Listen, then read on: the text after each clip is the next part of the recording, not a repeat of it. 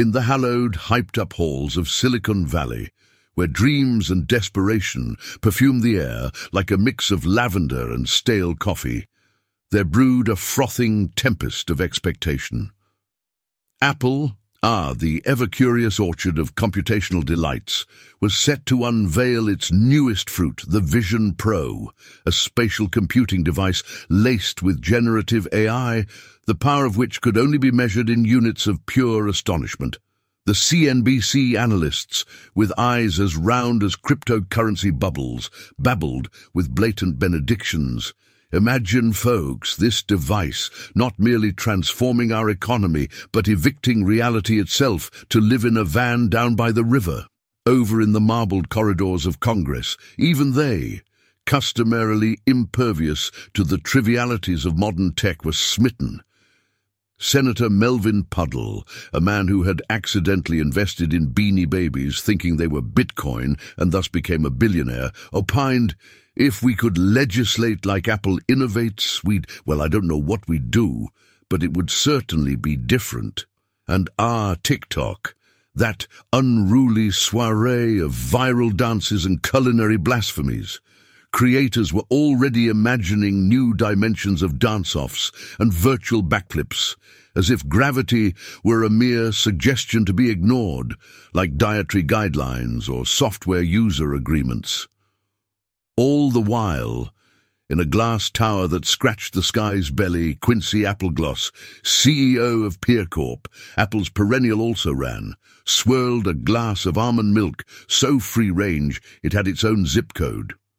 I tell you, Tabitha, we can't afford another eye fiasco, he moaned to his head of misdirected endeavors. We must birth something, even if it's an abomination. How's that pear cloudy bubble idea coming along?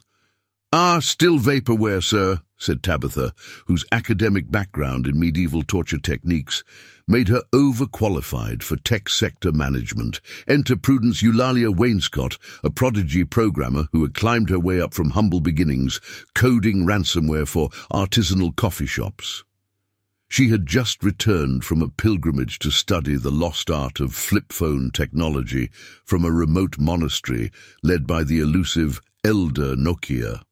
Her spiritual enlightenment included the conviction that humanity's inexorable chase for the next big thing made them oblivious to the joys of the quaint, the trivial, and the absurd just as Quincy was contemplating crossbreeding a toaster with blockchain, Toaster Coin, the decentralized breakfast. Prudence burst into the room like a meme gone viral. Stop, everyone! The sky isn't falling, it's merely glitching. This Vision Pro won't steal your soul. It might merely misplace it for a while. What if we stopped competing and started complimenting? Quincy's eyes narrowed. You mean I mean, let Apple stretch the fabrics of space-time or whatever. Pear should focus on things so delightfully pointless they become essential. Prudence unfurled a tattered scroll. Behold, the Pear Platypus, a device so confounding it's a phone, a kitchen blender, and a lute.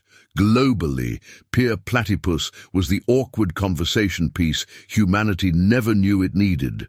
Apple's Vision Pro did launch, and reality, after a brief sabbatical, returned from its van by the river. Senator Melvin Puddle did, for once, pass legislation making it illegal to not be perplexed by pear platypus. TikTok creators did their most famous dance yet, the platypus pirouette, a craze so inexplicable it looped back to making perfect sense. In the quiet corridors of Pear Corp, Prudence leaned against a prototype pear platypus, its blender softly humming a lute solo. What if, instead of dreaming of a future we can never truly predict, we learned to revel in the unpredictable nonsense of now? She pondered. Quincy nodded, raising a glass of milk so organic it might just sprout legs and wander off.